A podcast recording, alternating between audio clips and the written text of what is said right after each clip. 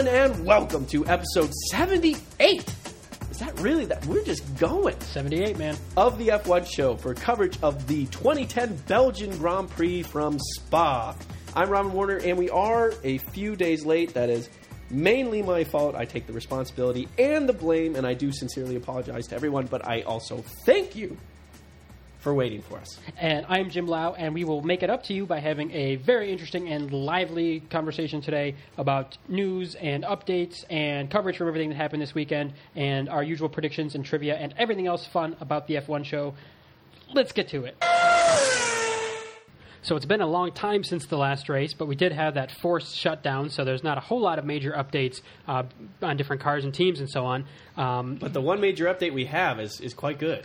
Yes, well, we do have, uh, especially for uh, U.S. fans and all that, us included. Um, the U.S. Grand Prix track details have been announced. Uh, the actual the, the location we already knew, and now the actual track layout uh, has been finalized or formalized and, and presented to the world. Right. and it looks pretty cool. I got to say, I'm excited. I mean, I'm I'm a bit more nervous about well, it. I we're, have to we're say. excited about it anyway. I mean, I think just the more details and the, the closer this gets to reality, like I'm definitely excited. So It, it definitely like the timeline of the type of news that's being released is definitely uh, uh, is definitely encouraging. but and a lot more promising than like the USF1 timeline of news being released, for example, where but I'm looking at this track layout, which is in three dimensions.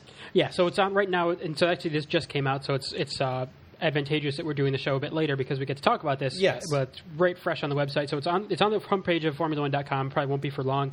Uh, it's on Autosport and everything. You can you can we'll maybe put a link to the uh, to the layout. If, somebody probably already has done this on our Facebook page anyway. It looks a bit cookie cutter to me, just a touch. I Well- have to be honest. There's a lot of tight stuff in here.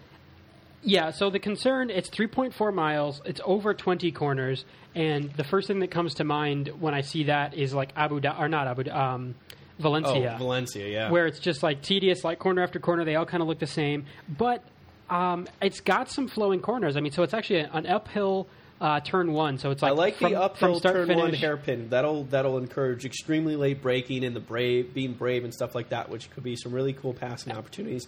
And then a downhill sweep into a pretty fast sweeping, corner. yeah, like a series of look, what look like pretty fast corners. From But here. after turn, I think you'd call it turn two. God, it just becomes a lot more normal looking to me because it's a pretty. You know, you have that uphill and downhill from the turn one hairpin into turn two, which is at kind of at the base of downhill, base of the downhill, which kind of reminds me of Laguna Seca's. I think it's turn nine. It's like the corner after the um, corkscrew. Which is very cool. I know that that's a very it's a fast and difficult corner. But after that, the track is relatively flat and looks pretty normal looking to me. Yeah, there's this, and I I can't. This this diagram is too small to kind of see the corner numbers, but there's this seemingly ridiculous kind of back and forth little chicane. Like it's a like a huge chicane. I mean, it's like this Yeah, this back and forth. You know, you know two what hairpins. that reminds me of? Because they say, "Oh, we took inspiration for the best circuits around the world." That like chicane and then another chicane reminds me a lot of the Indy circuit.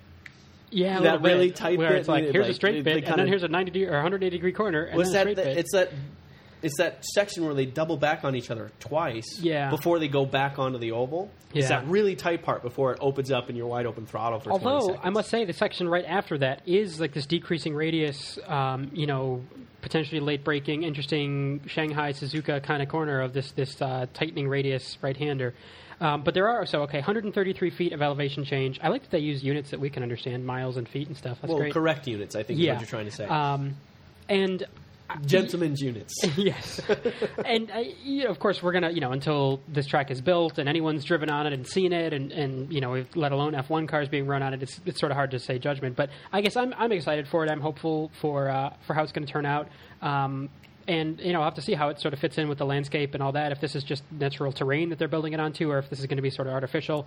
Um, I, the, the the reports that came out before have said that it, it is supposed to be natural terrain, and uh, you know there are some there are some hopeful. I I, I will make this pledge to you.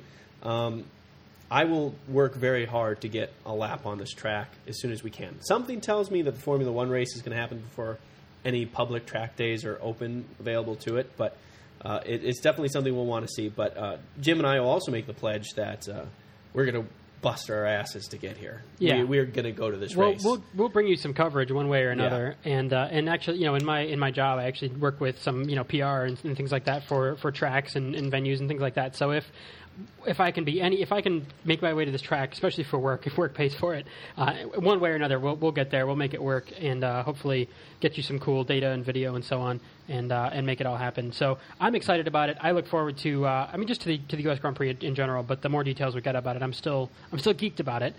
Um, Yes, oh, no, I, I totally agree. And for the most part, it's good news. I was just a touch disappointed on the layout. That's all. Yeah. Uh, and then the other update I have listed is that um, Renault now has an F duct to run, and that's yeah, exciting. Yeah, it's snazzy. And, And they said uh, during the Grand Prix weekend, I know which I know is getting a little bit ahead of things, but whatever. They said it worked great. So yeah, it worked great. Cool. Right out of the bat. So that was cool for them. yeah, and I like to see these these the later recorded shows like this um, does give us a little more.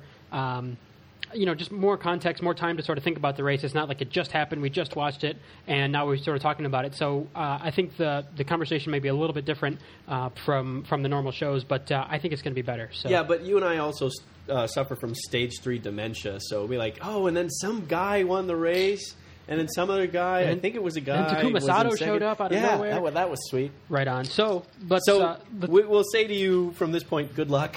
We hope it turns out okay. indeed. Oh boy, did we have a meal today? We have eaten before this podcast. It was extremely good, authentic Belgian food. It, kinda. Kinda. If they have Mexican food in Belgium, Which they must. I'm sure they They do. They must. I mean, think about it. So Mexican food is fantastic. we we did this one early. I actually did have a tasty Belgian like chicken waffle like cream sauce entree situation. It was months ago. It had Did nothing to do with entree situation? Yes. Uh, well, because it wasn't just like a waffle. I mean, it was like a it was like a, It was a situation it was waffle. I understand. okay. I mean, where was this? Tell us where this Well, was. it was actually at my at my bachelor party, which was at Bastone, this brewery in uh, in Michigan here in Royal I Oak. was at your bachelor and party. You were there. I got a pizza. Yeah, well, you screwed that up. Dang. That was pre-work for Monza, I think, is, Oh. is what you were doing. No, because we're getting pizza for Monza. Don't even front. Anyway, so Belgian food was a bit of a uh, not didn't quite happen. We're going to be so authentic for Italy to make up for this that we're going to have pizza and Caesar salad. Oh, Huh? I see what you did there. Yeah. yeah. From maybe some Rome. maybe some Italian sausage on the pizza. Dude. That's good thinking. But we're getting ahead of ourselves now. Yeah, Um, that's going to be the culture of the next race. Yes. Maybe we can just cut this conversation and just repeat it in the for the Monza podcast. Oh, we just saved ourselves a couple minutes. we just did We're so efficient. for sure.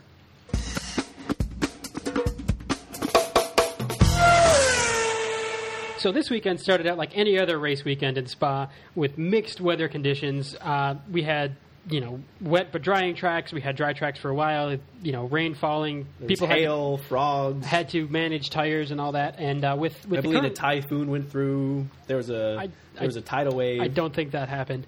Uh, Alligators were snapping at the corner. Where it was rough. It's like that in Belgium. I don't look at me like that. I don't know about alligators. anyway, the uh, so the overall Crocodile, results was it crocodiles and mice? the overall results, uh, the standings from Friday don't mean a whole lot because it's sort of just who happened to be doing a, fa- a high speed run when the track was dry. Um, but But then it- again, it did- could be like that all weekend. fair enough. Um, the uh, the second practice was almost all wet, um, but then when it when it finally did dry out and people were starting to get some runs in, it was actually red flagged for some like unsafe fans. Like somebody, you know, I guess a bunch of fans got in front of a fence somewhere and they red flagged the session for for fans being in Really, an that unsafe was position. I did not. I did not get to see. Um, I did not get to see practice. That. Yeah, I so had to cut that. it out. was a weird situation. And you actually heard, uh, I think it was Mark Webber in the, on the radio in the garage being like, you know, why? Because the, the clock kept counting down now after all this. So it was the first. It's the first time I've ever seen a session red flagged for something sort of only barely related to the the actual cars. I mean, there wasn't a crash, there wasn't debris. It was just like, hey, fans are in an unsafe place. Uh, and then, but the clock still ran down, so it was it sort of ruined a lot of people's dry lap running. And uh, and some of the guys were like, "What the heck is this? You know, why why would they why not stop the clock if this is a, if this is a situation?" So that was a little bit stupid. Um, but uh, yeah, I mean, like uh, like any classic spa weekend, um, the weather forecast was like, I don't know. Yeah, like yeah. well, for now it's raining, and for, soon it'll be who knows. And um, but it did turn out the you know all the teams this year have four sets of intermediate tires, or three sets of intermediates and four sets of full wets or something. But it's they I thought it was four of each, but either a limited way, set of uh, of each of the tires for the weekend. for the whole weekend. Yeah, so it definitely did come down to. I mean, there was more running on dry tires in wet conditions where you should have inters, but you can't run your inters sprinters because you don't want to wear them out because you don't know what you're going to need for qualifying. You don't Right. know what you're going to need for the race. So that did add an interesting element to it uh, to see. And there were certainly some uh, some just some off-track excursions, some more exciting than others. Um, but luckily, no no huge damage or anything. Uh, to, to worry about, but uh, yeah. So Friday practice was kind of all over the place and didn't tell us a whole lot. Okay, so it was Monday at like eight thirty. I'd gotten home from work, taken care of all these stupid little chores I had to do. And I had answered emails and stuff like that. I finally was able to sit down and start watching my TiVo race coverage. And like I said, I could not get to practice, but I got to see qualifying. And what did I see right in the first couple of minutes? But a Renault spun and stuck. Petrov Yeah, Vitaly Petrov. Yeah, and there's a small crash. I mean, look, you know, it wasn't debris everywhere or anything, but just off track. And uh, yeah, I couldn't, you know, had to red flag the session. Um, it was dry at the beginning, so it was like huge traffic at the beginning because everyone's like, "Hey, we don't know how long it's going to be dry." That was just incredible. and, you know, it was like I think all every single car out on track right at the beginning, we just lined up, pouring out of the out of the pits, which is always kind of fun to see. I guess that's part of the point of the knockout qualifying is just to get cars on track. There was a and section. Boy, were there. Yeah, there was a section of uh, qualifying that was more exciting and vigorous than the racing itself, uh, because everyone wanted to get out as soon as possible Mm-hmm. and immediately get on a flyer to avoid the rain. But the problem is, is that people were stacked up, so they were basically trying to pass each other. To you know, to keep their lap going, and, and people were trying really hard. It was funny. Yeah, and I think it was Hamilton um, decided to, to wait for half a lap or whatever and then go out. So gambling a bit that he was out later than everyone, but at least he'd have a clear track and hopefully get a better run at it and so on. So there were different gambles being thrown one way or another. Um, everyone started on dry tires because that was just it was dry then, um, Yes. and and then you know people ended up having to switch to inters later. But uh, I've got to say, um, I was really impressed by Hamilton's early lap. Uh, had a had a, it was a one fifty six seven. I wrote down um, Yeah. that on on dry tires in what was then a, starting to become a pretty wet racetrack. Um, I don't know if he just hit that sweet spot of where the track was um, uh, as far as the conditions before everyone else or what, but uh, he he set a lap that stood for a long time as it got wetter and wetter, and then people got intermediate I, tires. no, I'm, I'm almost certain for Q1 his time stood for the entirety of the of the session. and and it just showed. I don't know if he's just got he changes his driving style from one corner to the next or what. I mean, he just seems to have this ability to just judge what it's going to be or be able to react quick enough to not you know going one corner to the next with different conditions in every corner. Um, Well, we talk a lot about make it work. Right. We talk a lot about natural talent. You know, who's got a lot of natural talent, so on and so forth. And guys like Kubica, Alonso, and Hamilton come to mind. But I would say Hamilton's one of the best. And when you, what natural talent really means is that ability to very quickly assess the situation, feel the car, and adjust to that, and be fast in unknown conditions. Yeah. You know, a guy like uh, Button, or maybe maybe Webber would be another good example. Those guys can be really good at. Oh, Barrichello's a great example. Yeah. really good at setting up the car, learning the track, understanding the nuances of the track, and, and, and building up to getting that great lap.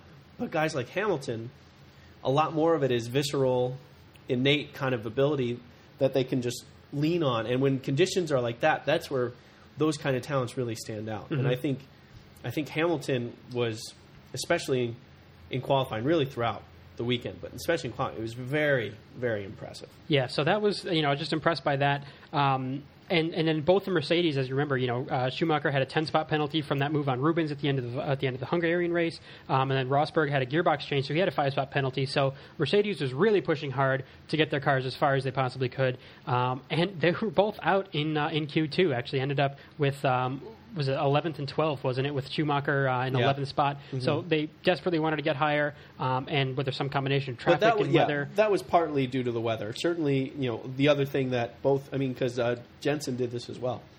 They they got good lap times in early, then it got wetter, and then it started to get dry again. But it was only in the last minute, minute and a half that it was probably as dry as in the first minute, minute and a half. Yeah. and so they, uh, you know, it was a very narrow window to get that time in. So I think that's as likely as anything else what kept uh, Schumacher and, and uh, Rosberg to uh, Yeah. do any better. I bet you know it's the same conditions for everyone though, so it's it's you're not necessarily skill. Some of it's just luck as far as when you actually got out on track and, and what the track is like when you get there. But that was unfortunate for them to uh, to you know end up you know not a great qualifying uh, position anyway, and then to have to do penalties. But there were so many penalties, people got shuffled all around. It actually ended up uh, Kovalainen and and Timo Glock both made it into Q2. Um, you know, partly because of Petrov's crashed early on, and then I think it was De La Rosa was out or something. Uh, so there were a couple issues in in, uh, in Q1. So uh, they got into Q2. But when all was said and done, the grid didn't end up that crazy at the top. No, it did. Uh, by Q Q2, it got drier. In Q3, at the end of Q3 at least, it was reasonably dry. And uh, as a result, yet again, Mark Webber put in a great, great lap, uh, bested Hamilton, Kubica, Vettel, and Button, and that was your top five. Yeah, so Vettel, you know, we we actually I think both had predicted Vettel to uh, to do amazingly, and he, I mean, you know, fourth spot, and it wasn't by uh, a huge margin, but um, I mean Hamilton was was right off of Webber's time. Hamilton was I think 0.084 seconds off of uh, off of Webber's time, so less than a tenth. So this wasn't a Red Bull domination, throw down the gauntlet not. kind of Certainly kind of not. qualifying. And with, with Vettel back and forth, I think I think Webber was really something special too to get some more out of that car than uh, you know to, to be that much higher than Vettel. But good job Kubica. I mean, I'm I'm I'm pleased to see you know the technological developments with the, the F duct and stuff working for him, but also just you know I I like Robert Kubica for whatever reason. Just seems like a you know good talent. It's good to see him uh, up there doing well. So third spot on the podium for him is uh, is great. I completely agree with everything you just said. All right then.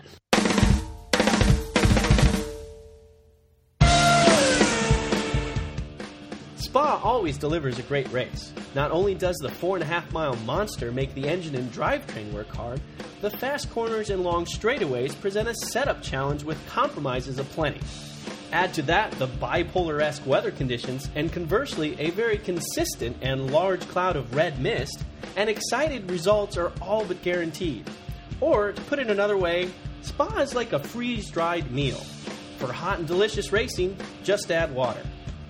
But the man sitting on pole didn't want all that.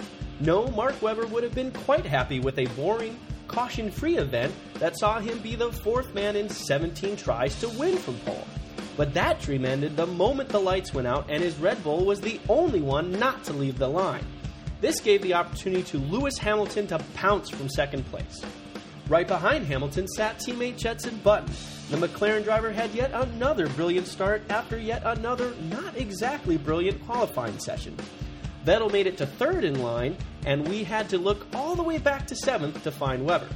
But these positions did not last, and some cars didn't last either.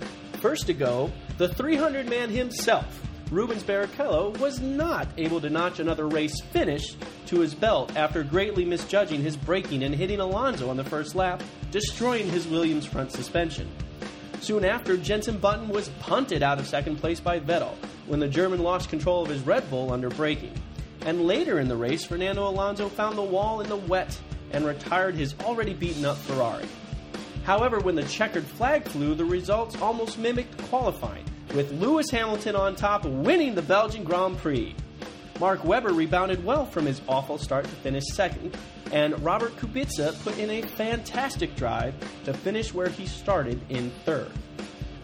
Fourth place went to Felipe Massa in a quiet but fast drive. He finished ahead of Adrian Sutil in the Force India, a result that may be a disappointment compared to last year, but very impressive by any other measure. Nico Rosberg led teammate and AARP member Michael Schumacher to 6th and 7th in their respective Mercedes. Both of them followed by the Ferrari powered Sauber, piloted by Kamui Kobayashi in 8th. Vitaly Petrov kept his Renault intact to finish 9th, leading one lonely point for Mr. Liuzzi, finishing 10th. Jim! Lewis effing Hamilton! Hell yeah, man! This is the classic Lewis Hamilton. That you know, that this is why I became a fan of his early on, and uh, and it's it's good to see because it, it's been a little while since we've seen just a really good Hamilton drive, uh, and you know, like I've talked about, he's been strong. He was strong all weekend, and uh, and just just made it work. I mean, with the you know managing the tires when it was you know we still had dry tires on. There was a first rain shower. Uh, what it was you know r- real early in the race, and uh, you know everyone's like, oh, it's not going to be that bad, and, and Hamilton just was able to just just hang on to it and do fine.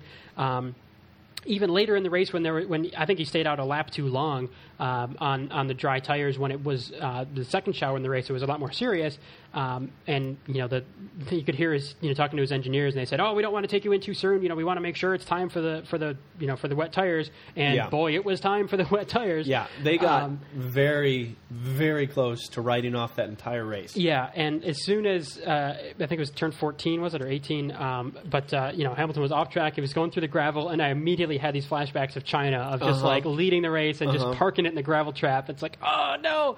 But uh, Well, not parking it in the dra- parking it in the gr- uh, in the tire or, wall, or even just He kissing the wall to take off. Yeah, close. Yes. So, uh, you know, but holding on to, to that, you know, keeping the car underneath him throughout everything that was going on. I mean, there was a lot of craziness uh, behind him. I think, uh, I mean, Mark Webber's poor start, which I don't think was ever really explained. I mean, he just said there was, there No, was there- just, it, there's it some- bogged off the line. Like yeah, the, there's the settings weren't goofy right. with the clutch settings, and they adjusted it, And it made it uh, worse. And it made it worse, not better. But yeah, that was the the most ex- explanation I ever saw. Yeah. but it, it definitely, you know, I, I I don't know. I mean, it seemed like Hamilton was untouchable in terms of pace, but it was a little bit hard to tell because um, Button had made it to second place. He had a great start, and he um, he was quite a bit slower than Lewis was. Now, a big part of that he is he blamed on the front wing, and his front wing was in fact damaged uh, when he had a small collision with uh, Robert Kubica. But I'm a little I don't know, it didn't look like major damage, and I'm a little bit uh, dubious to say that a second a lap was because of a, a dinged up uh, front wing. He Yeah. said he had massive understeer that he was dealing with, and he just couldn't go any quicker than that. But uh, it's a little harder to believe. Yeah, especially if um, I mean, it would seem to make sense if he could hold up the rest of the field without letting anyone pass him, which is which he was doing, um, which would of course would help Lewis. So it's almost like maybe that's just their sort of t- pseudo team orders a little bit, just to kind of help out Lewis, keep the rest of the field behind but him. But I just really don't it think so. doesn't seem like a, a button thing to do, but. Um, yeah, I mean it's it's weird because of the aerodynamics of these cars as they are. You, you know, we've seen this time and time again. You know, a car will, or not in a while, but lose a barge board and going faster than it used to. And you're Right, like, well, right, that right. part, why is that there? If Right. you know, Some aerodynamicist was just fired. yeah, and then and sometimes yeah, a car, and and then um, not to get ahead of ourselves, but how uh, you know uh, Barrichello just just totally crashing into the back of Alonso's car, destroying the Williams, and the, and the Ferrari was like fine. Yeah. I, I don't, how in the yeah, world? I don't. So I have no idea. Yeah, absolutely. But I mean, the point is, is that I don't know whether Webber could have matched Hamilton's pace or not, but it seemed hard to believe. Yeah, it was uh, certainly. Um, but we saw again for the time when Vettel was um, was running behind. Um, was behind Button, just like in, in Hungary and even before, where the, the Red Bulls, like on a single lap out on their own, are brilliant and really, really fast, but just don't have that top end speed to be able to actually make a pass. Yeah. And we saw that again. I mean, just Yeah. they, I don't know what they've got to do to that car to, to change ground to make Well- it better, but it's it's perfect if you're out in front and if you can Right. stay in the lace. It's not slow enough that you can get past, but it just that car is looks like you know not a good overtaking machine. Well, that's that's just it. That's the consequence consequences of a brilliant aerodynamicist is that he has ways to make downforce so that other people don't. But downforce is extra drag. I mean, Yeah. it is does make it harder to uh, to push a car through the air. So you know that is uh, that is just the reality of it. You know, and I think by now most everyone. Uh, doesn't put much put much weight into the Renault engines being weaker because they've proven to be very strong power plants in very many situations. So maybe they don't quite have the top end, but it's it, I don't think it's enough of a difference to equate it all to that. I think it's largely the aerodynamics of the car, like you said. However, um, Vettel was not behind Button for the entirety of the race. Something Right. did happen to correct that. Yes. So, and sort of file this under strange racing incidents um, or accidents or whatever you want to call it.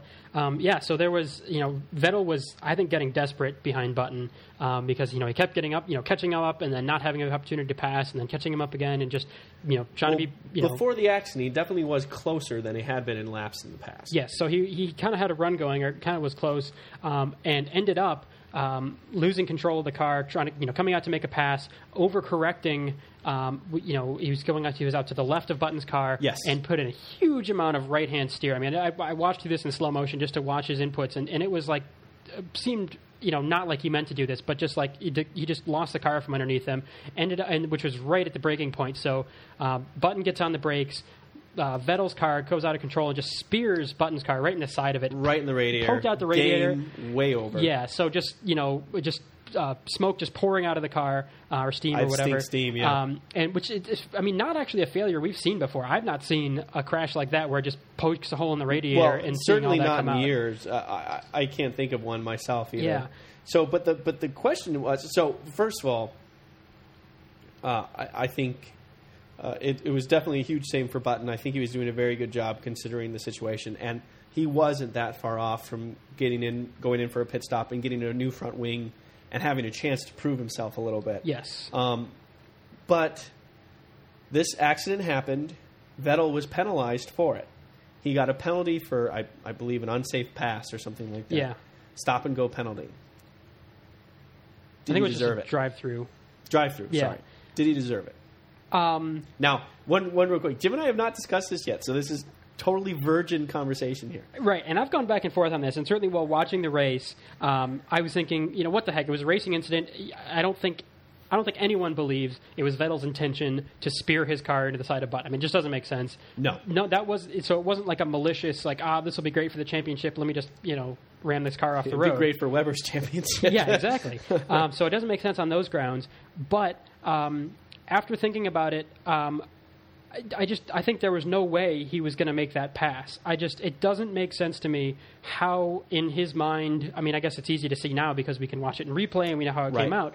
But I just don't see how that would have worked. I mean, it was it was a, a drying track. Um, there was sort of a dry line. He was off where it was wetter offline. Right. Um, he was going to be on the outside of this corner in the wetter part of the track on dry tires. Like I just don't see how it would have worked. So at best, it was a foolish, you know, try. Mm-hmm. Um, and I think getting desperate. I don't know if this is a maturity thing again or what it is with Vettel, but. Um, I have to say, after after sort of you know going back and forth on it, and I really have gone back and forth on it.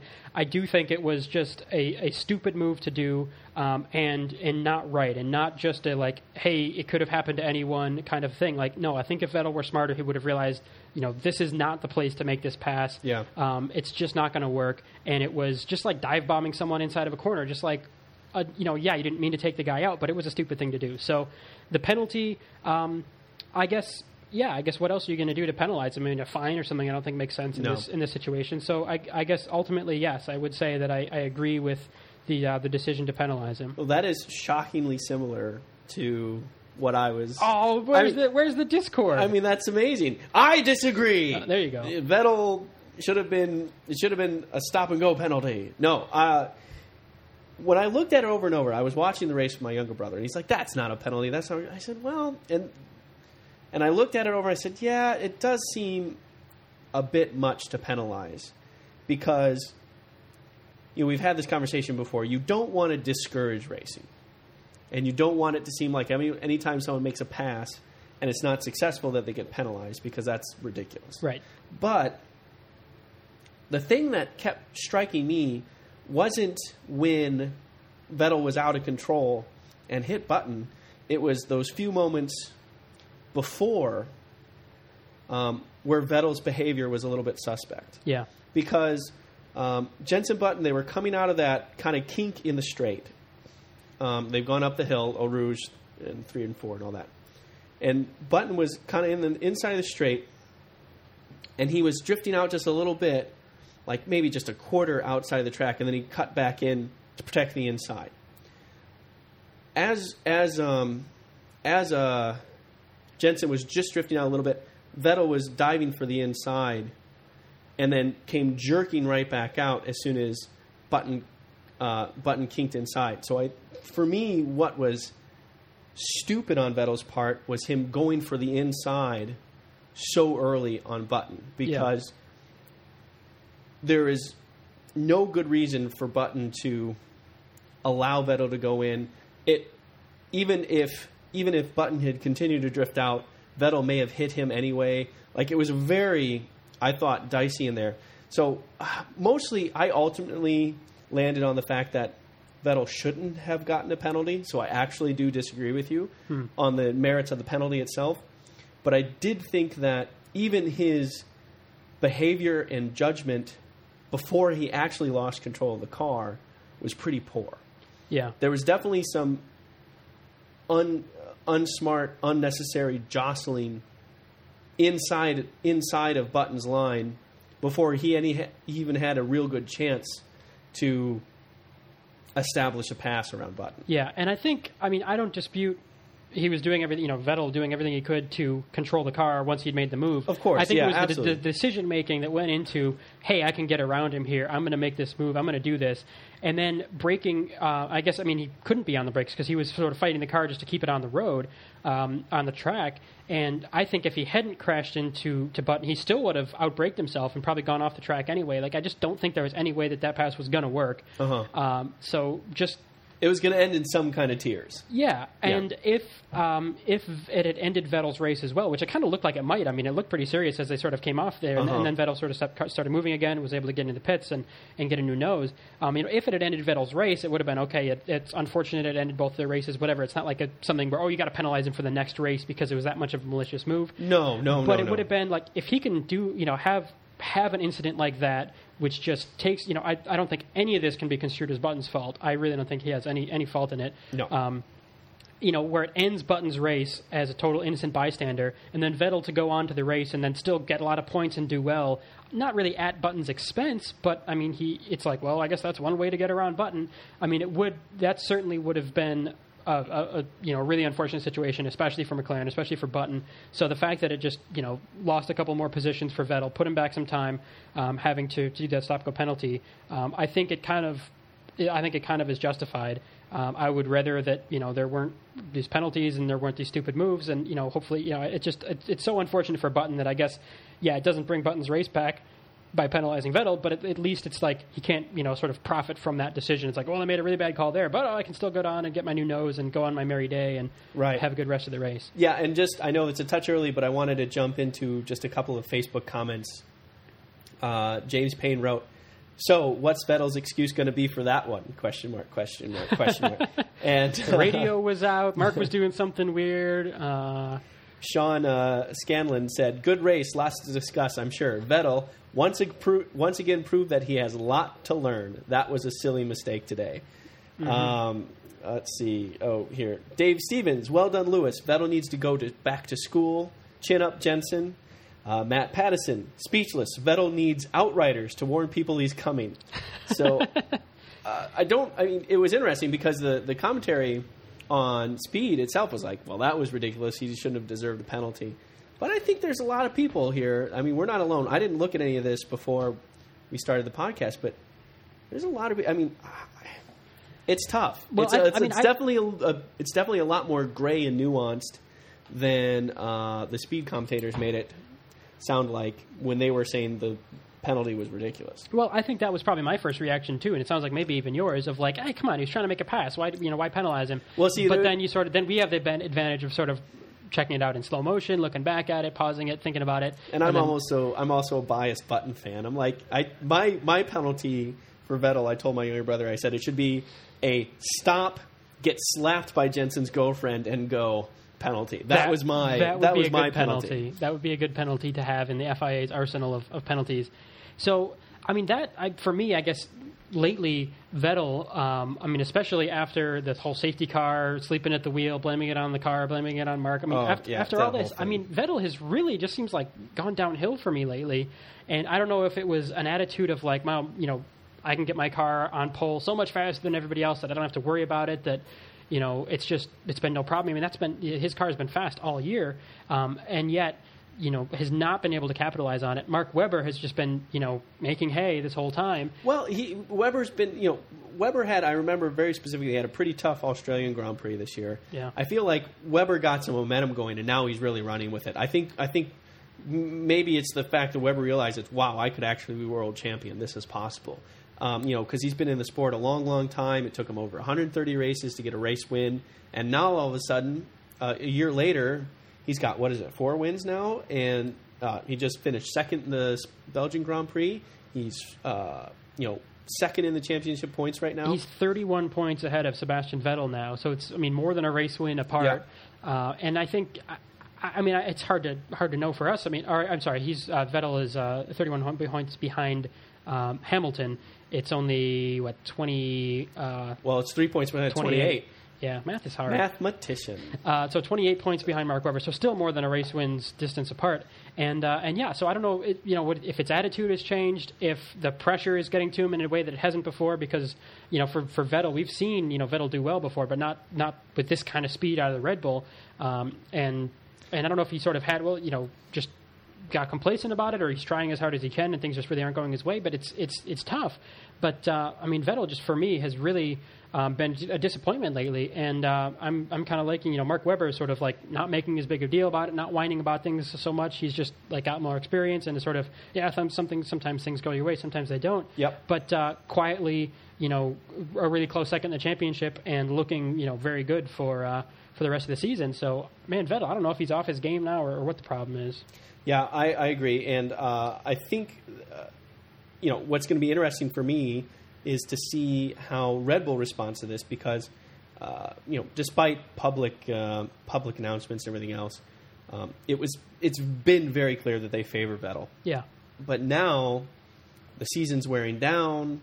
Uh, you know, they've got Mark that big gap like we talked about. It's Yeah, not got- like he's ahead by four points or something. I mean, Exactly. It's it's not negligible anymore, and he's right. I mean, and Lewis Hamilton is technically winning right now. So, you know, no technically about it. He's leading. The he is leading the championship. by three points, and Mark Webber is his closest competitor. Everybody else is Well, unless we had the medals system, because Mark would have Oh, a lot of gold medals at this point. by everyone else is more than a race win away. So it is definitely, uh, it's definitely, you know, Mark Webber should be the clear uh, team favorite right now, and it'll be interesting to see if he actually is.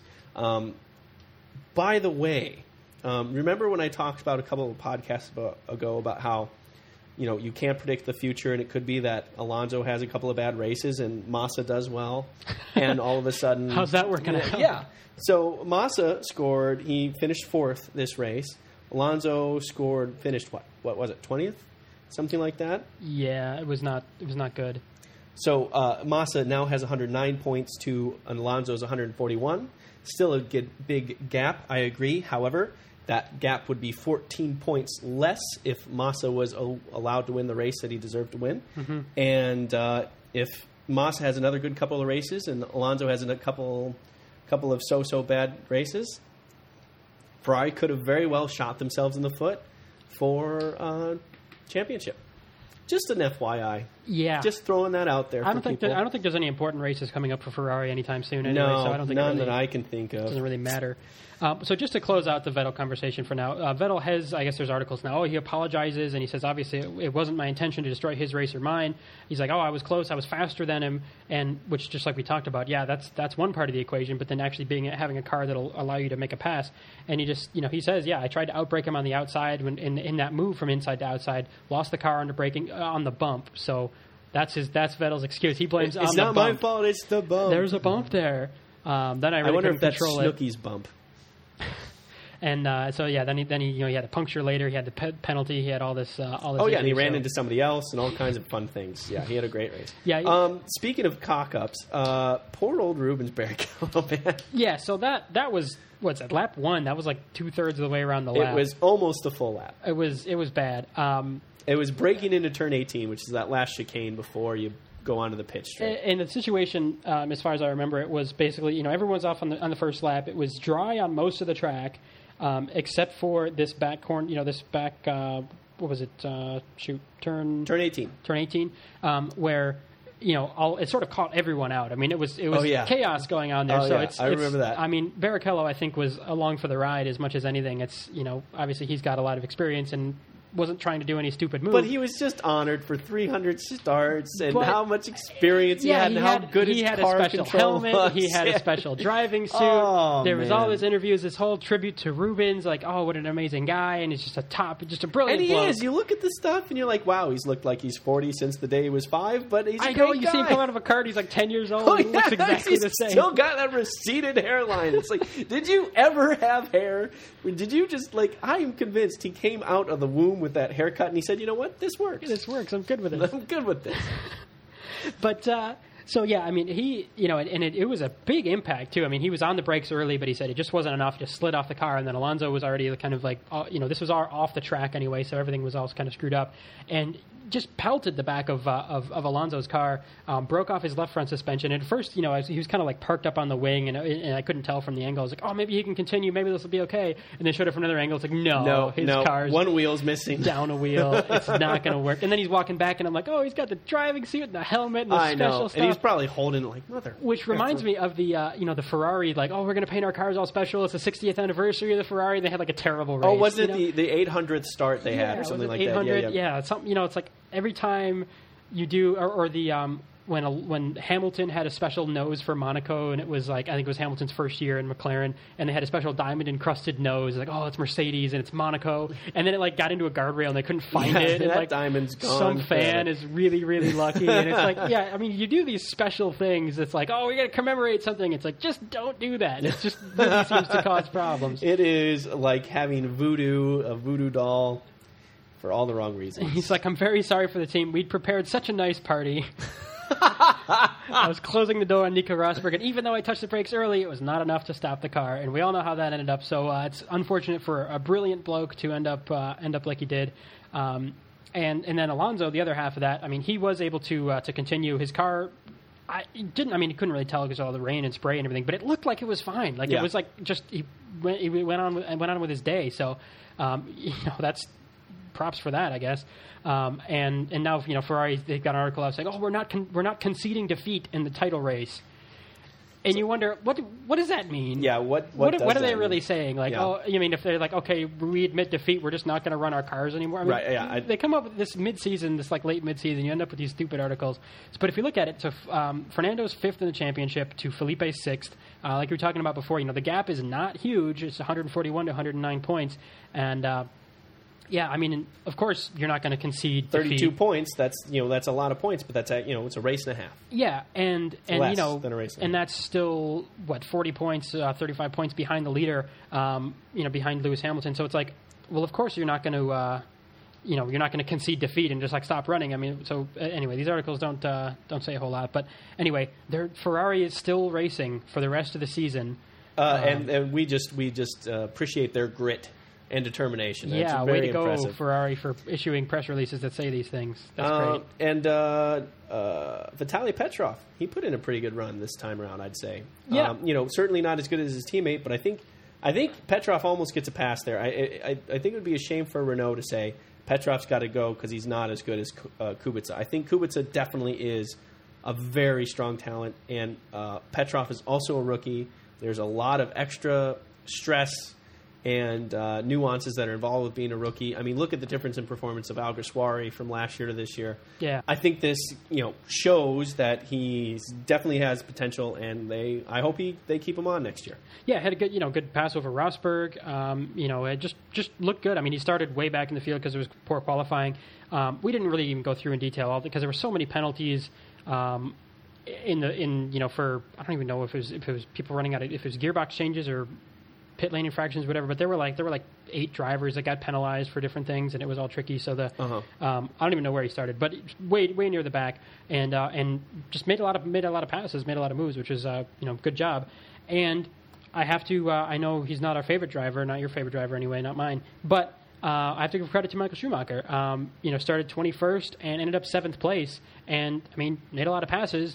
Didn't crash himself out of the race. Um, Well, I mean, That Spa, and, Spa and Michael Schumacher are very friendly to each other, and I think uh, he he performed well. I you know it's tough because you know Michael Schumacher has these moments where it's easy to hate him, and he has these moments where you got to just really be impressed by the guy for for so many different reasons, and this was one of those opportunities to say, you know, should he be faster than Nico Rosberg? I think realistically, yes, he should be. But you know, the fact that he's in his 40s, he was out of F1 for three years, he's got more money than God.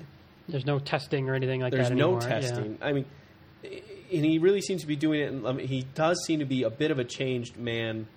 It's not all business like it was before. Maybe that's part of what's hurting him. But um, I think there's a lot about Schumacher. He, I mean, he's, you know, there's living legends and all this kind of stuff. But he's not a living legend. He's an active legend. He's he's currently doing what he's a legend for. Again, so uh, it was very cool to see him perform well, and uh, so. Yeah, I mean, he made a lot of passes, and we can't, uh, you know, that's that's what we like to see. So, I But gotta, he is old. I got to give him credit for that. He's very very old. Indeed. Um, and then and we mentioned uh, with you know just getting back to the sharp end of the field for a minute. Um, you know Kubica and and Webber um, for second and third place. I mean they did they did swap places because you know Webber was was way back and then made his way back up. Um, that was a pass in the pits, so that was not Webber passing Kubica on track. That was actually just you know the pit crews and the timing Yeah. and all that working out. So. Um, you know, still credit to Kubica for, for you know holding everyone off as well as he could. And it was so funny to see, uh, you know, the, the qualify, you know, Webber, Hamilton, uh, Kubica, and have them finish Hamilton, Webber, Kubica. But the race, and that does not Yeah, if you just tell the story the, of the race. If you just looked at the results, you'd think, "Oh, wow, boring race." Then, huh? One pass. Uh, and then the other thing that uh, we, we brushed over a little bit is Alonso. I mean, it didn't end up mattering because he ended up having problems later in the race, but um, he did have that bad tire call. Apparently, he was on a wet setup, which is why qualifying didn't work out so well. Um, what was he seventh or something? I forget in qualifying. Something now. like that, yeah. Um, and uh, and then you know that first shower whenever you know a lot of the teams are like oh stay out on dries and it was a little hairy and whatever and uh, alonso's like sweet you know this plan is coming together i'm going to go on my inters i'm going to school these people and then it dried out a little bit But what have we learned? What have we learned? Don't go out on inters unless it's definitely wet. Because I think I don't know. It was last year. I think Raikkonen went out on inters, and it was still. It ended up being dry for a couple of laps, and then it did start raining. It, it you know rained two laps after he put the inters on, but the inters were ruined. If you go and you go at speed on the inters at any time before it's wet, they get toasted fast. And so it's just unless it was pouring rain at the race start, that was a bad decision. Yeah, so I mean, he, um, you know, started dry, pitted to go to inters, went I think like two laps, pitted to go back to dry tires. I mean, just screwed himself over with the, with the strategy. And uh, again, I guess that's easy for us to say in hindsight, and, and you know, in which is why we're saying it. exactly, which is that's our job basically.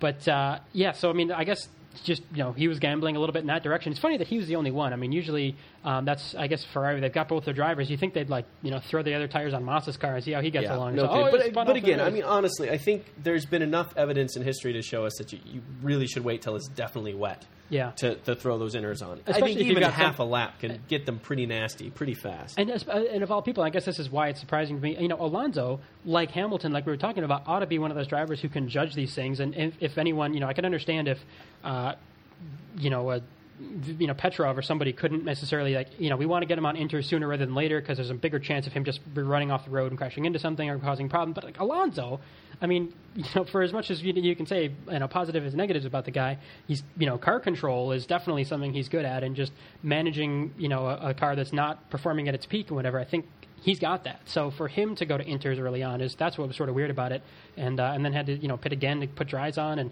went on from there. It just kind of messed up his day. So it was you know a day to forget for Alonso. Certainly a terrible day for Vettel because he just had problem after problem, and uh, you know arguably his fault, penalized and so on, and. Uh, yeah, it ended up being uh, you know quite a race. at All said and done, I guess. the fact, that we've talked about it for this long. It's uh, sort of uh, goes to show that and because it's been so long since we've had another show, uh, we did have some, you know, we have, we've got lots of feedback to talk about. Lots of people on Facebook and Twitter um, checking to see if we're still alive. Um, if, Which is if- nice of them. If you survived the the wedding weekend, uh, you know, so uh, we, you know, we, we didn't really hear anything from us in the interim, well, but by all means, let's get to it. Then. we are back.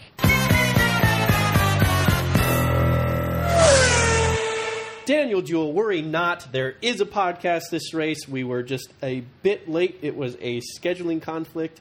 Uh, we knew already that I was going to be at a stupid wedding in stupid Minnesota, and I was going to miss the race. Um, what we did not know is And what that he means by that is congratulations to his dear friends who are now married. Yes, that's exactly what I mean. Or something. Um, uh, but what we did not know is that uh, early Monday morning, or was it even Sunday evening, that Jim had to leave and do something for work for a couple of days. So the earliest we could actually meet was Wednesday, which is today, and here we are. I know it's September now. Who knew? But yes, um, But we appreciate the concern. James, And- thank you for uh, uh, being a very good listener and uh, letting other people know. Yes, it was a wedding, and uh, and uh, Tim Meekins, yes, we are okay. Thanks for being concerned. Um, if you could, uh, could give my mother a call and also tell her that we're okay, I'd appreciate that. And uh, Daniel Jewell, it was an okay wedding. Was not the greatest wedding I've ever been to, and I know none of them listen to the show, so I can say that with uh, full anonymity. There you go. And you have not been hungover this whole time. Yeah, I was I was out for work, and uh, if you'll indulge me for two seconds, I'm super excited because I was actually uh, working with a TV show, but got to um, not do any like hot laps or anything, but be in and around and kind of work with the Lexus LFA supercar. Is that The- their new SUV? the- yeah, exactly. No, the three hundred seventy-five thousand dollar, um, you know, high revving small V10, crazy. Yeah, it's a Lexus, and that was a pretty amazing car and just cool stuff to be around. So it was it was good stuff. I hear Um, they're almost as fast as a Corvette. yeah, yeah. Get off me. Very cool car though. Um, and anyway, um, but we're but we are back and we're we're fully podcasting. Funny enough, I hear that LFA is uh, uh, titled to win the uh, Formula One championship within five years. Yeah, Yeah. that'd be great. So we've got lots of other comments from Facebook. Um, I do want to mention a couple people from Twitter though. Actually, first before we get into that, Tweet Uh, on, man. Uh, so Cam McGrath, uh, as always, you know, shooting links our way and so on. Um, he actually posted an interesting video, I think, to Twitter and Facebook. He's he's covering all the bases about the uh, the front wing flex and the lead up to that crash with the Vettel and Button crash. We just you know we just Uh-huh, went uh-huh. over in detail, and um, I don't know if you want to try to cover it for audio, but I mean, watch the video. It's it's it's pretty interesting. yeah, leading up to uh, the attempted pass on Button, uh, you know, Sebastian Vettel is in and then falls out of uh, Button's slipstream, and the wing just goes bonkers. It's very obvious that it's flexing uh, way, way more than the 100 millimeter minimum height that it's supposed to have. Yeah, and and, and this is after, apparent. and we, we didn't really mention this, but this is after they um, the FIA did you know strengthen the tests that they do. They made you know as they're tougher tests now for I don't know how much weight or exactly where they position the weight or whatever, but these are the new higher you know higher load tests for the front wing, which the Red Bull passed. Obviously, I mean it's racing, it's there, um, and yet it's still there's still all this photo evidence showing hey that that wing is definitely doing some weird stuff. Um, the other, I'd also like to thank uh, Stephen Broadley, who uh, who tweeted us um, very excitedly retweeting the Austin Grand Prix Austin track layout with like 15 exclamation points Uh-huh. um, with a link to it, and uh, and we did cover our, our thoughts on that and all that. But uh, thanks, Stephen, for that. It's too bad it's not Stephen specifically, and he could have told us exactly how he felt. Yeah, Da-dum. Come on! That was good stuff. Uh, quick shout out to Tim Meekins, who uh, was not able to watch the race live because he had to install gates. So we called it Gate Gate. Ooh, uh, gate- we, we, were, finally have a gate gate. and, uh, so to you, Tim, we are very sorry to hear that was your fate.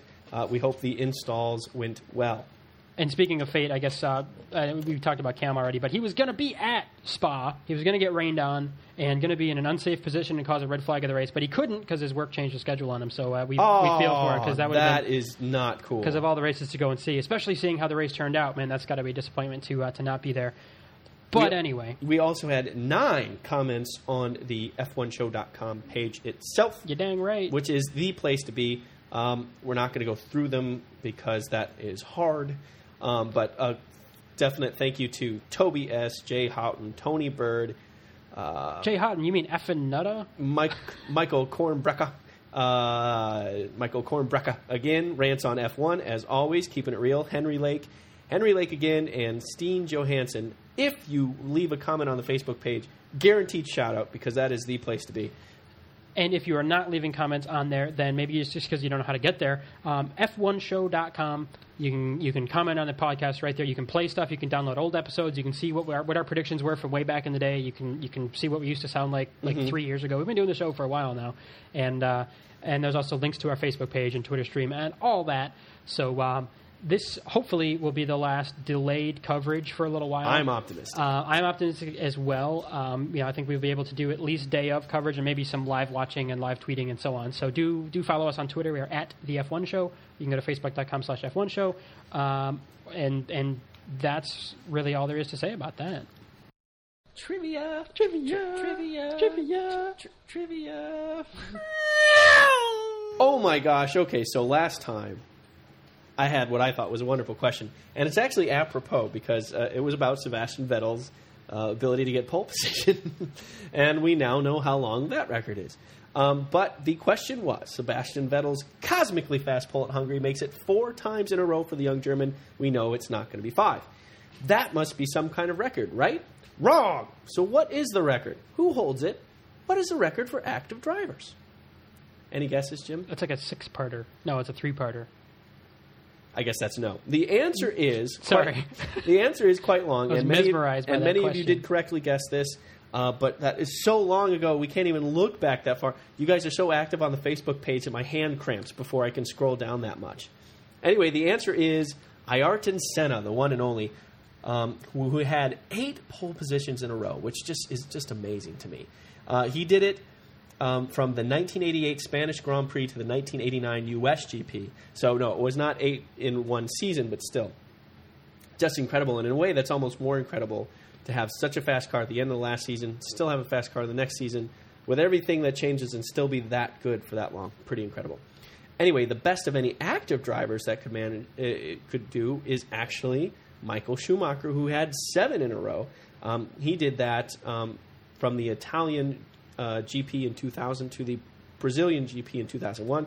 Uh, that was back when the Brazilian GP was early in the season, not late in the Yeah, season. Yeah, it must have been with seven races. Um, so the only other active driver with more than four is Fernando Alonso, who has five poles in a row. He that, did that in 2006 European GP to the 2006 Canadian Grand Prix. And FYI, the European GP was at the Nürburgring in 2006.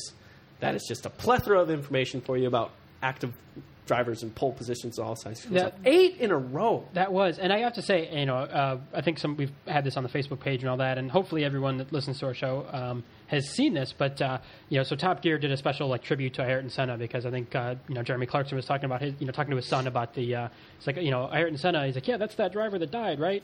And he's like, oh, but he's so much more than that. And so I have to, I have to say, I mean, you know, I I was got into F1 I think in like 03, 04, sometime in that time frame, and uh, so I you know I never I I was not really aware of you know F1 or anything when uh, when when Ayrton Senna was killed. So I never saw you know any of this stuff uh, originally. So it was definitely really good for me to. Uh, to go back and just you know see like, a lot of the interview footage um, with with him and just see you know some of the expert drivers like Martin Brundle going through sort of turn by turn on some of his moves and all that. It was Yeah. it was very revealing to me and definitely gave me a better appreciation for just his driving talent and a bit more context to uh, to his performance. It's funny because I knew about Ayrton Senna before I was into F1 as well because of his work with the Acura NSX. Yeah. I always loved the Acura NSX and I thought it was such a cool car. And they're like, yeah, this Ayrton Senna signed the car. I'm like, oh, who is he? Oh, he's he's got these F1. sweet He he's got those sweet sunglasses too. yeah, exactly. I love his sunglasses. That is an excellent point. Very valid. Anyway, So anyway, if you haven't seen that, you should check it out. It's on YouTube and it stuff. out. It's on our Facebook page, um, and you probably have seen it by now, so that's great.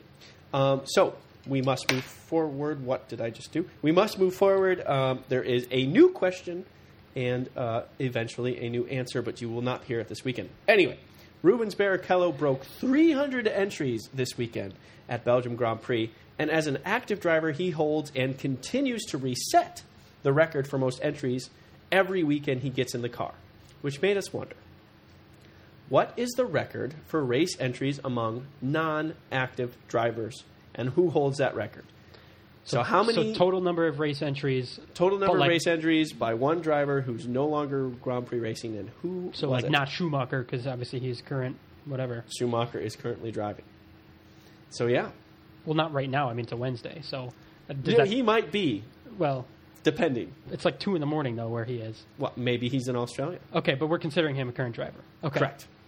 Ooh. All right, so that's a good one. So that's It's a uh, humdinger so by all. so. What accounts. is the record um, for race entries? So how many is it, and then and who holds that record? That's a two-parter. two-parter? Alrighty. And uh, we can use any of the methods we talked about before a comment on f1show.com, a tweet, a Facebook message, a like, a poke, whatever, um, to, to give us the answer. If you're gonna do the liking or the poking, leave give that one to Jim. Yeah, the poking, not so much. But the liking, we like the liking. We like liking. yes. That's true. It's not that I like our fans, it's that I like our fans. Like, like them. Yeah, I don't know if I'm in like with them, but I, you know, Does it feel like like? You'll Yeah. know when it's like.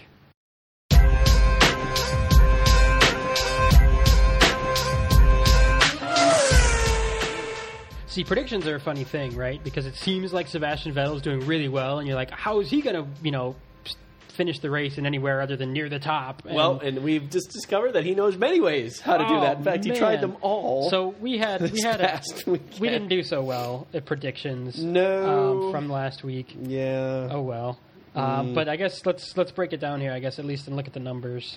the numbers. Um, yeah. Uh, okay, so Jim said, "You know what? Looks like Sebastian Vettel's doing really, really well. I'm going to say Vettel on pole, Vettel to win the race. I said, you know what, Jim, I, I don't know how I'm going to disagree with you. I think Vettel should be on pole. Vettel should win the race. Vettel qualified no better than fourth place because Webber is awesome and apparently handsome. And Vettel finished 15th in Oh. the race. Um, and he's lucky he did that. Yeah. The fact that he got in two accidents in one race, not to mention other things, um, and a penalty and so on and so forth. Um, that left both Jim and I tied with 17 points. Not very good. Um, the good news was that we uh, commiserated with each other with Cokes, so we still kind of So win. there you go. Um, the statistical model, however, said that Vettel was also going to be on pole, which we now know was stupid, but uh, said that Mark Webber was going to win the race.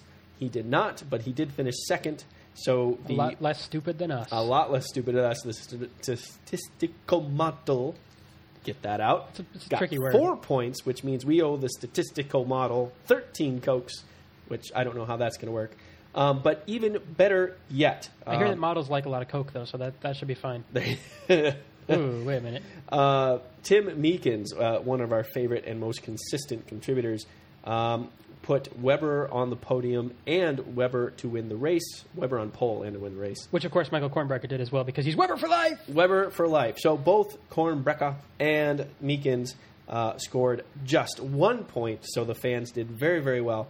And uh, Rance on F1, I have to say, you predicted that Schumacher would finish 10 places behind Rosberg this time. He did not. So that would have been an extra 50 point penalty. We can't.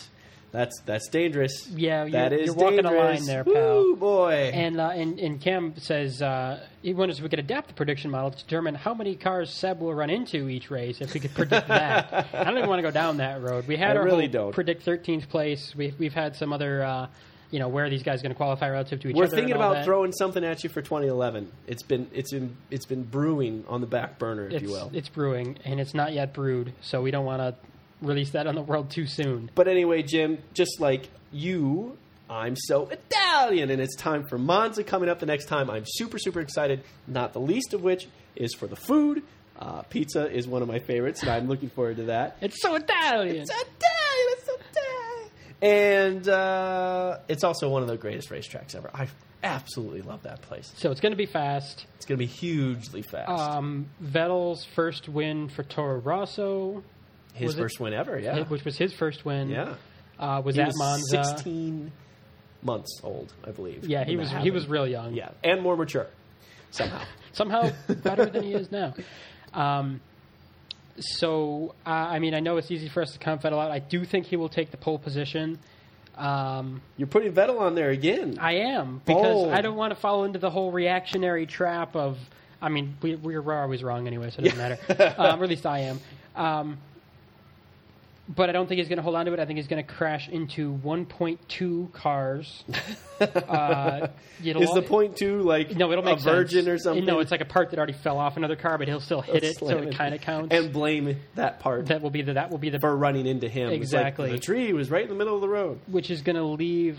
There is is Vettel drunk for these races? It's gonna it's gonna it's gonna leave you sleepy. I don't know. He needs It's some, like, oh, I'll have three steins of he beer needs some kind of before this energy race. drink or something. I don't know. Perhaps somebody I- could help if him you out could with only that. think of one. And which I think it's just going to leave him leave leave Webber to take the win. I mean, I really Oh, he's going to okay, be so right it's gonna be a Red Bull I, deal. I mean, I'd like to see Hamilton do well, but uh, I I don't know if they're gonna they're gonna have it at Monza. I don't know. Well, uh, I'd like to think that I am not a crazy person, so I'm not going to repeat my actions and expect different results. So I'm not going to follow you in uh, predicting this time. As though round. that makes any sense for what we're doing here with predictions. it does, jerk. Anyway, You're that It- person that bets on the roulette wheel that like, oh, it was a three last time, so it's not going to be a three this time, as though that has anything to do with the probabilities of it. Hmm. Hmm. Yeah, just blew your mind. That's right. So I'm who sorry. Okay, so there was thinks, there was a fly buzzing around. I couldn't hear. yeah. Who's on pole? Anyway, uh, it's Italians' home turf. Alonso. The Italians are going to be on pole. Oh man. Fernando Alonso. Oh, there it is. Oh yeah, he's there. I'm sorry that you're wrong, but okay. No, and he's going to win the race too. Yeah. He's going to be Really? He's going to bring it back. He's going to bring it back for Ferrari Red. It's going to be Massa in the lead, and then somehow he's going to miss an upshift, and then Alonso's going to get Yeah, it. you know, you know those that upshifting's hard for uh, Felipe. Though, what can I say? No, I, I and I think this is what's going to happen. Uh, I'm going to predict the rest of the season real quick. Uh, Fernando Alonso is going to take the pole and win the race in Monza. Then he's going to crash out of Singapore. Moss is going to win that race. Moss is going to set someone on fire in Singapore. Yeah, no, Somehow. Moss is going to win Singapore, and then the race after that, Alonso is also going to do poorly. Moss is finished like second or something like that, and then they're going to be tied in the championship, and it's going to come down, and then Moss is going to lose the championship. Is anyone keeping track of this? Because I think Robin's going to owe some people some cokes. Yeah, and We need like uh, a Wikipedia page where Massa someone puts all this together. would have won the championship had he not been hosed by his own team. Ooh, Mm. that'd be something. But anyway, there it is. That is for Monza, which is less than two weeks away. I'm super stoked. I don't know how you can think Alonso's going to beat uh, Red Bull to the pole, but that's, I don't because here's the thing. Okay. I'll tell you why. Oh, okay. Because Monza is the fastest track on the circuit by a crap ton. It's not all about downforce. It's about trimming as much downforce off as possible. And I don't think Red Bull's ever been the top speed champion. Damn it. Boom! That's amazing. I just I just blew your mind. An explosion of mind. And on that bombshell, it's time to end this episode. Uh, I guess I'm Robin Warner. I, and I'm Jim Lau. We will have coverage from um, what a week and a half from now after after the Monza race. Hopefully not delayed. Keep up with us on Facebook and Twitter in the meantime. Thank you again for listening. We will see you in two weeks. Bye bye.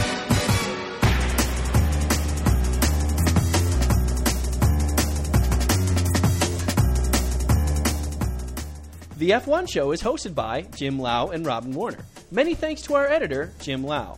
We couldn't do trivia without our fact finder, Robin Warner. A tip of our hat to producers Robin Warner and Jim Lau, as well as our executive producers, Robin Warner and Jim Lau. Of course, a thousand thank yous to our excellent catering service, restaurants. And finally, we'd like to offer a huge thank you to Bio Bonsai for use of their song Inspector B from the Big Band album for our outro and intro music. The F1 show is brought to you by two Americans who love the sport of F1, Jim Lau and Robin Warner.